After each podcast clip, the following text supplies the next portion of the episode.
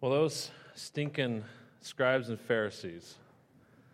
That's what we often think of, right, when we go back to the Old Testament and we look at, at some of the things the scribes and the Pharisees taught, and, and we come to the life of Christ, and, and you look at how they took those words from the Old Testament and used them for themselves. But let's be honest. Let's give them the benefit of the doubt. If we go back in time and we look and see how and what they were taught, you may begin to say, you know what? They were just doing what they thought was best. Oops. Like knocking things off the table. Um, gotta get my spatial awareness down this morning. Uh, they were, they were thinking, hey, they were doing what, what, they, what they knew were, was best. And so we got to step back a little bit and ask the question have we given them that benefit of the doubt? Or do we just kind of throw them under the bus at times? Well, when Jesus walked on the scene, by that point, the scribes and the Pharisees, the religious leaders of the day, about 2,000 years ago, you had them going and telling people at the time, here's what you need to do. Here's your list of do's and don'ts. And they gave them a list to the people out there, and they said, here, you need to follow these things. And if you do these things, you will actually gain favor before God. Well, it kind of made sense. If you start to go through the Old Testament, you can see how some of those pieces came together, and you can say, oh, yeah, yeah, I see some of that.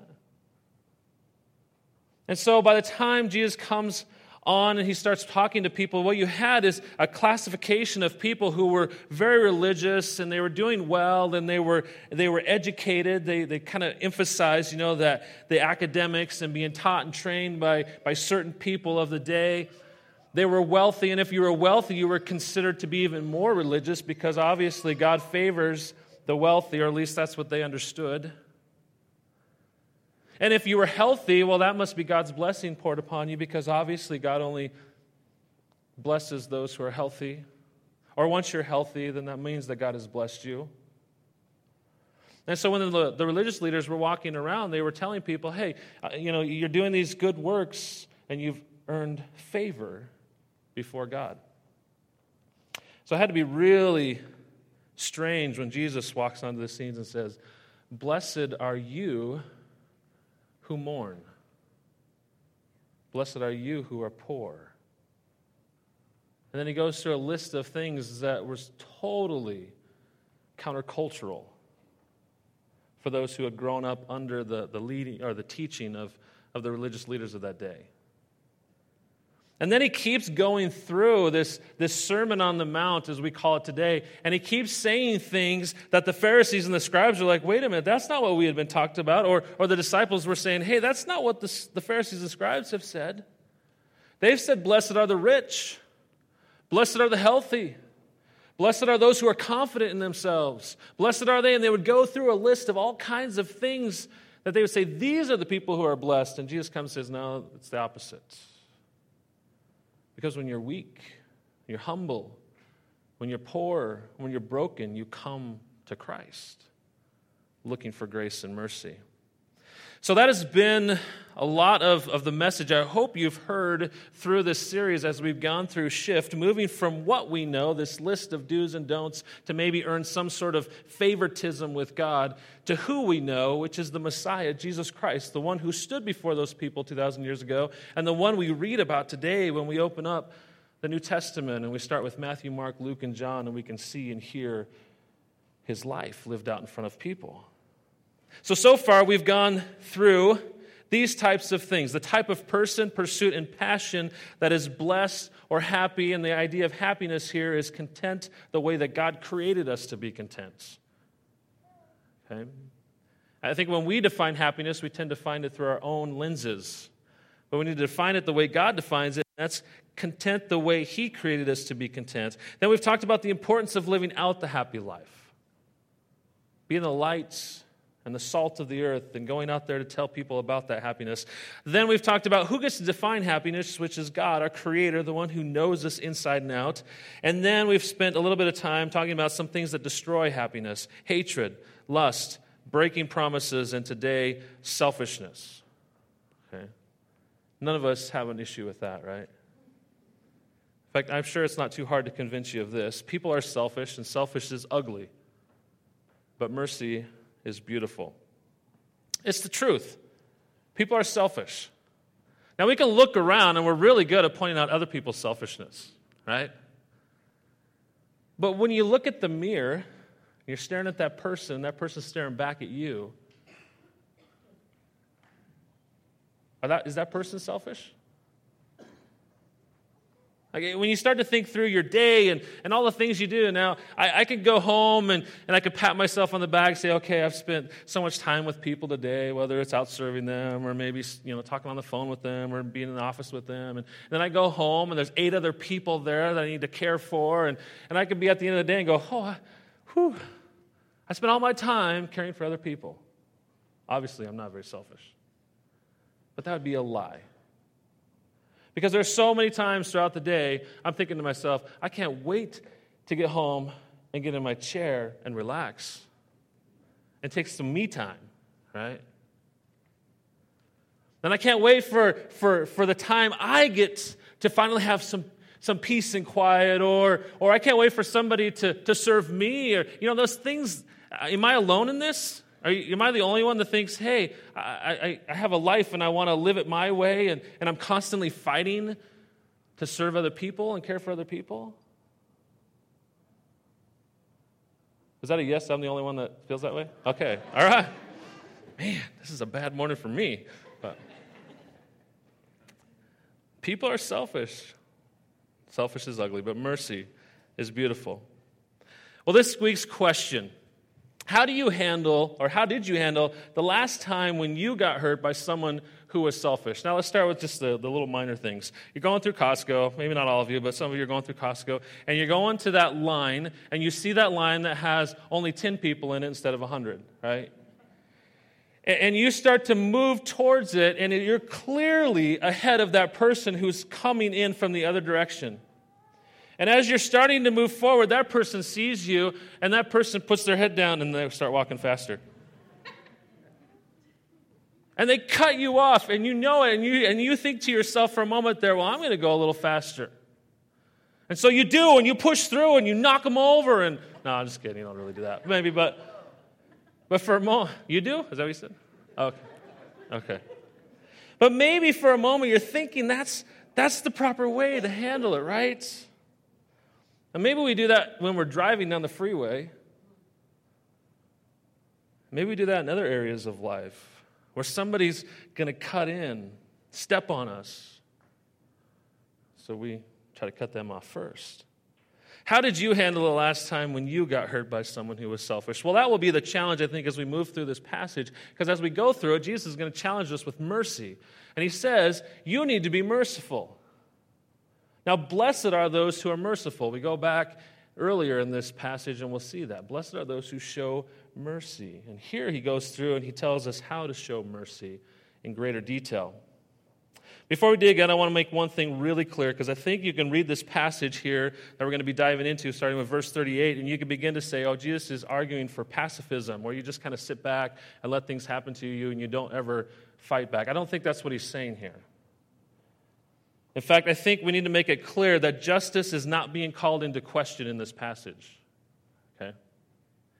And that's really clear when you go back in the Old Testament. Now, certainly, the Old Testament is dealing with a nation, a whole nation, the nation of Israel, and God gives them certain laws that they need to uphold. And, and people who disobey those laws, there's, there's some punishment, there's consequences to it. Now, we live in a Christian uh, faith, the church. And that Christian faith, the church, can live in any nation. Now, some maybe it has to be underground, some it lives with freedom. But nowhere in the New Testament, nowhere in the scripture does it say that the, the church is supposed to go out and reform the nation. It just tells us that we're to live in that nation and be the light in that nation and help people live in it. That was certainly the case for the early church. They lived under the Roman government.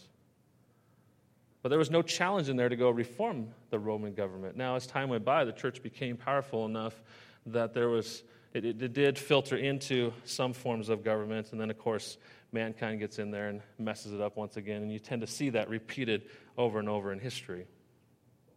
But here, the nation of Israel, God gives them specific laws, and this is one of them Leviticus 24. It says this, verse 17 If a man kills anyone, he must be put to death. Okay? God believed and wrote capital punishment there. Verse 18, he says, Whoever kills an animal is to make restitution for it, life for life. If any man inflicts a permanent injury on his neighbor, whatever he has done is to be done to him.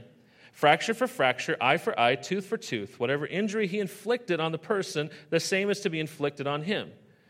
Now, Jesus picks up on the eye for eye, tooth for tooth, and he shares it in the passage we're going to be looking at in Matthew chapter 5. So I wanted to give you the original context and let you know where we first see it. Well, not only do we see it here, when somebody goes out and, and kills somebody, then they ought to be killed, or if somebody steals and so forth, and there's an eye for eye, tooth for tooth type of an idea. But he also brings it to those who falsely accuse people. In Deuteronomy 19, he says, You must not convict anyone of a crime on the testimony of only one witness. Now, this is important right here.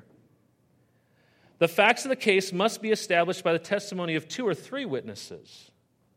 Okay? If a malicious witness comes forward and accuses someone of a crime, then both the accuser and accused must appear before the Lord by coming to the priest and judges in office at that time.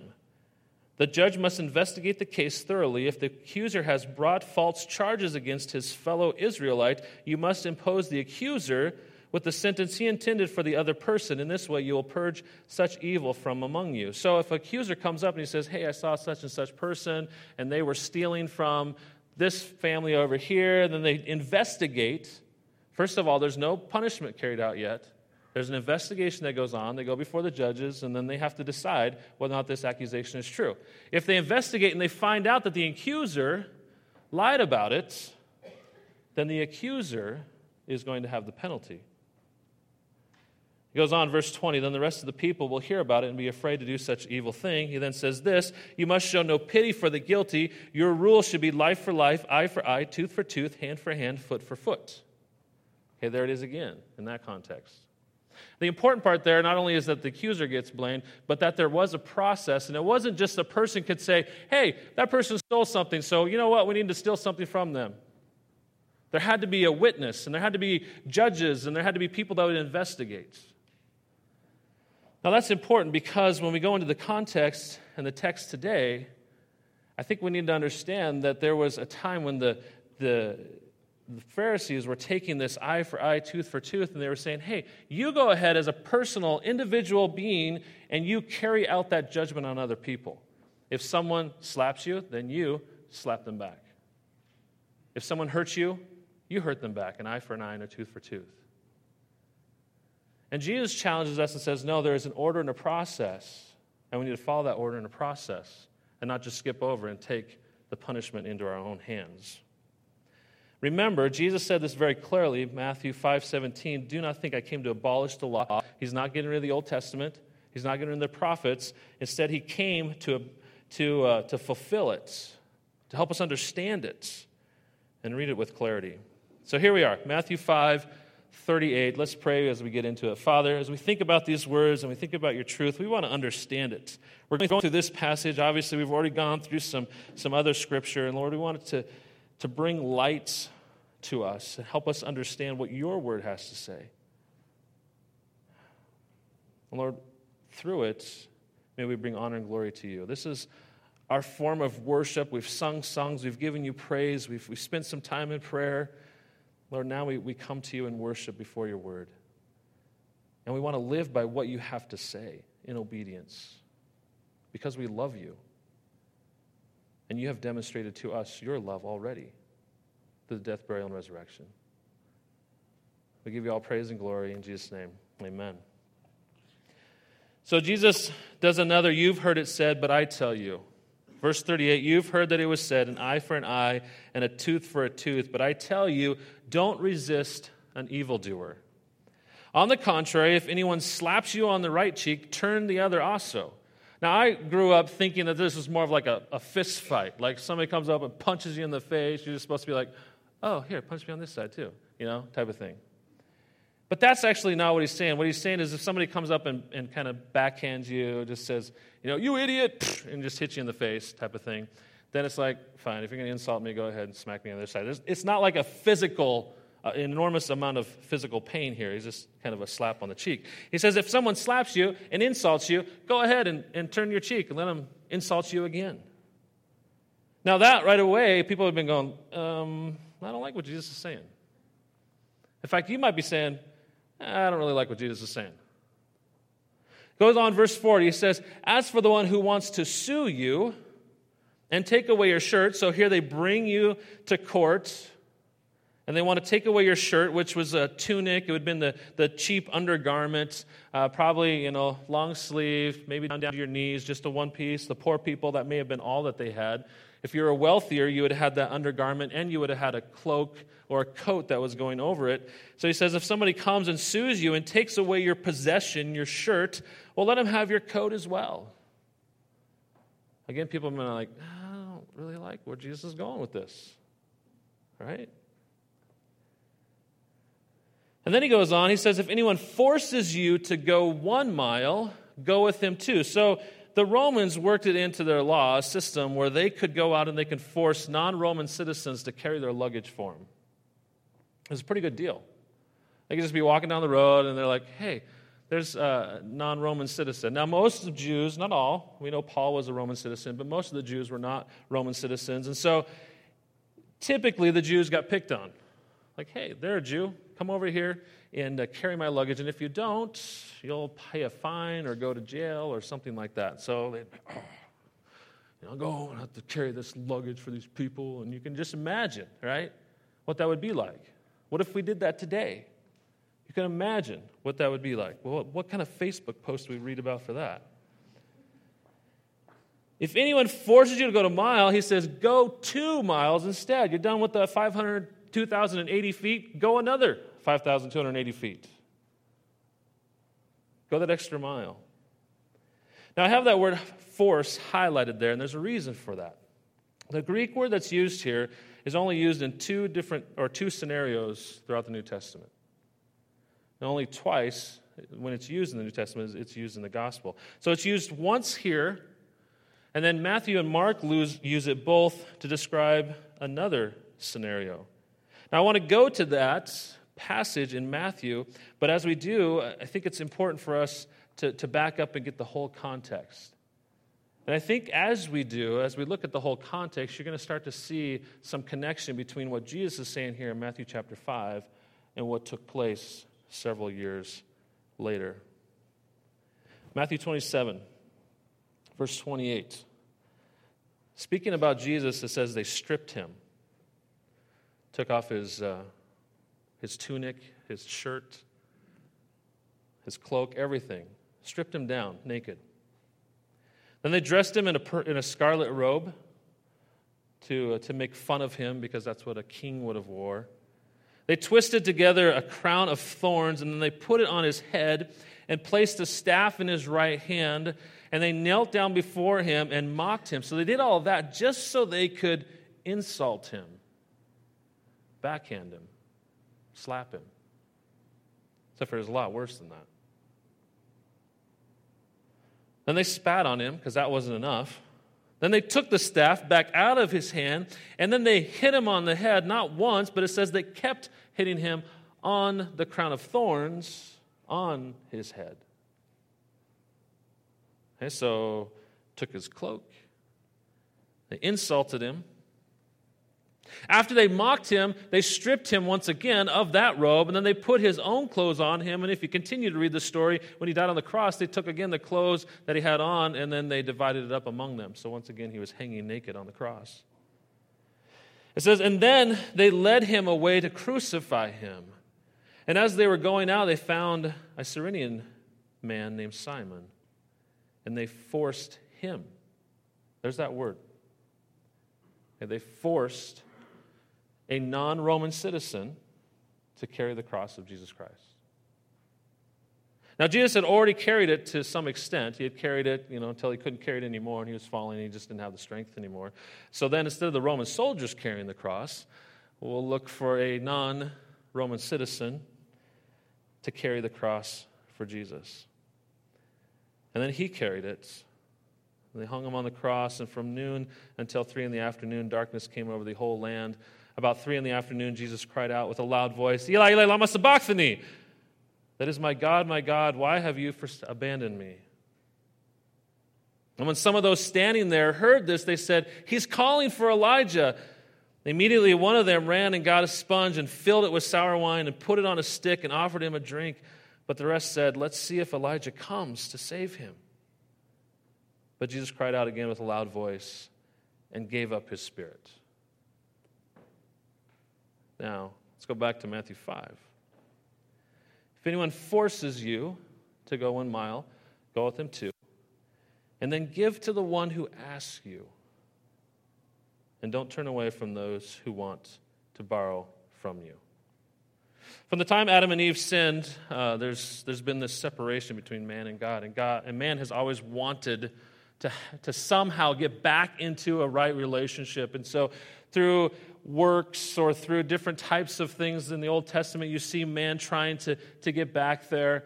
But eventually, something else had to happen, and that was Jesus Christ coming to this world. So, as man cried out, God, we want to have a relationship with you, or at least a few, God answers it and says, Well, this is how you have it.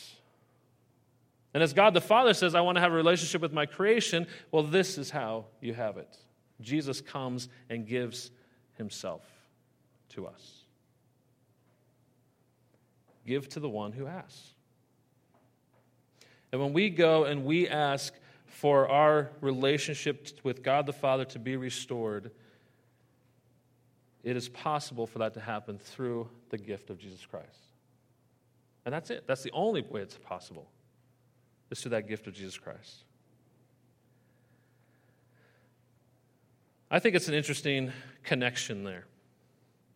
You can make a lot about the idea of this forcing you to go one mile. Jesus goes up the hill and, and he's forced to carry his own cross until he can't take it anymore. And then Simon the Cyrene, he carries the cross. That's much like Jesus comes and he shares the gospel and the good news. And he comes and, and he, he dies for us. He, he rises from the dead. He ascends up into heaven. And then he hands it over to you and I, the church. And then he says, Here, take my cross, take my message, take the gospel and carry it on. Go the extra mile with it. Don't stop. Keep going. And give to anyone who asks.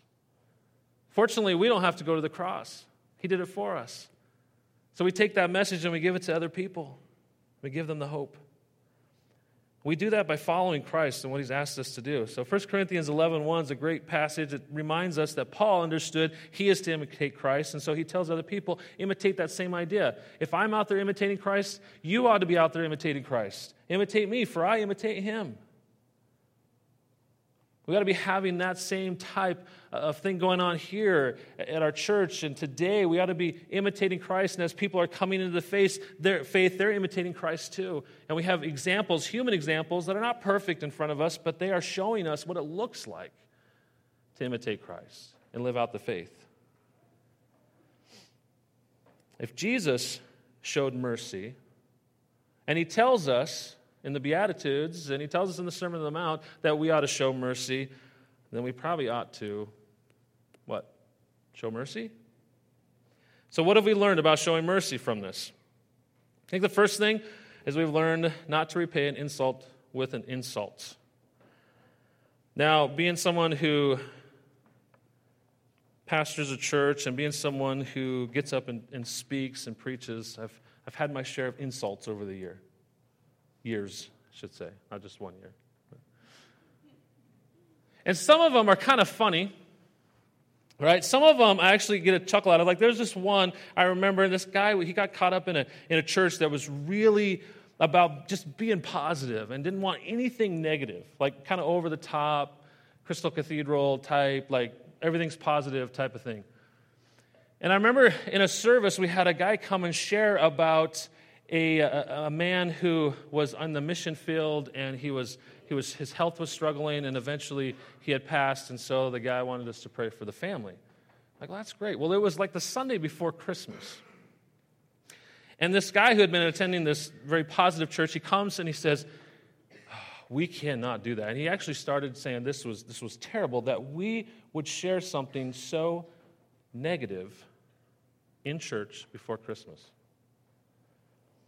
And I kind of chuckled, and I wanted to say a lot of things about him as a person, like, you idiot, but I didn't, you know. Because we're told not to repay an insult with an insult and listen and try to coach people through it, try to disciple people through and, and show what Scripture has to say. Then there's the more difficult ones, the people you pour into. And I sat down, and some of you know this. I think I've shared it before, but I had a guy tell me one time in, in a way he was trying to insult me and say, Hey, when you, when you speak, when you preach, I just want you to know that my fifth grader understands what you say. And he didn't think that was a good thing. He wanted me to use superfluous words, you know, and vocabulary and that sort of thing. And and so he was trying to insult, and I just wanted to say, you know, your feeble attempt to participate in any intelligent conversation only goes to exaggerate your already pathetic lack of mental ability. but I didn't. I didn't. I wish those were my words. That was actually Mark Lowry's words, if you're familiar with him. But for some reason, when I was a kid, I memorized that, thinking that one day I would use it. And I never have. But, well, at least until now, with you guys. But God tells us not to insults, right? Don't repay an insult with an insult. That can be tough at times. I think you guys know what I mean there. People are more important than possessions. That's another thing you learn in this. He talks about the, the coat, the cloak being taken. Uh, one of the saddest things I, I've seen in families is when mom and dad pass and there's an inheritance, and brothers and sisters fight over that inheritance. And they hire lawyers and they get mad at each other and they stop talking to each other. And, and sometimes it's over like just a few thousand dollars. But they'll end their relationships as brothers and sisters because of an inheritance, of possessions. And we know it happens a lot today. People fight over possessions. And we're told here very clearly hey, if, if someone is going to come and they demand this and they sue you for it, just, just fine, give it up. It's not worth it. Now, I understand there might be a little difference between, you know, um, $20 and a little difference between, you know, several thousand dollars. And, and, and, and he doesn't say you don't go to court and try to find a good solution. But if it's ridiculous, just give it up. Just give it up. Serving others is tough, but it's worth it. So, yesterday we had a Foster Family Relief Day, and there's foster families that come and drop off kids. And so we had a group of people here that watched. And, and I've been in those scenarios where, you know, there's a, a child that's dropped off, and you don't know what you're going to get, right? Never met them before. And you don't know if they're going to be nice and quiet and laid back and or if they're going to be running around crazy. In fact, the first time we ever did foster family relief, I think there are some people that are like, I don't think I'm going to do this again. Right? Because just kids run all over. And we had this one that was like an escape artist. And we actually had to literally follow her around everywhere. And one time she got out and she was up at the door, like going outside. I was like, no, you know, running after her. And it's tough. And, and you get done at the end and you're like, that's, that's a lot of work. And it's just three hours. Serving can be tough. During the summers, we do 10 weeks now. We started off thinking it was going to be five weeks. Now we do 10 weeks of movie nights. And those are late on Friday night.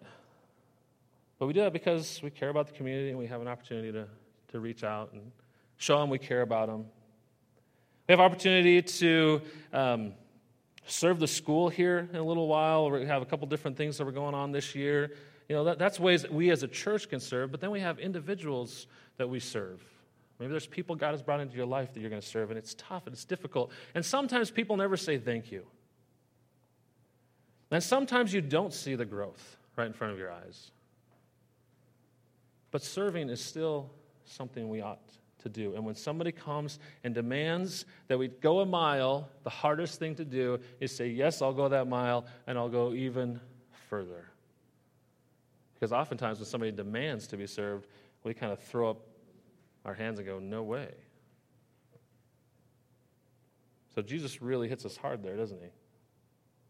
If someone comes and says, Take me a mile, I'll go with you too. It's tough. Giving changes lives. Giving of our resources, giving of our, our time, our energy. In fact, today people would rather give resources, give money, I think, than their time.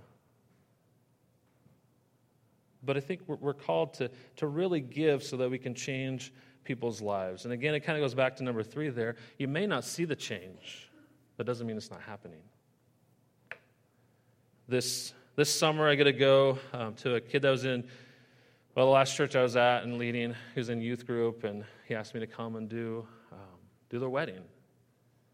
And so I got to share with them, you know, what I know about marriage and go through some premarital counseling and walk through him with that. He's the kind of kid I, I didn't know if I'd ever hear from again. But somehow there was an impact made there, and he wants to continue that relationship. You never know when, when you're going to make an impact on someone's life.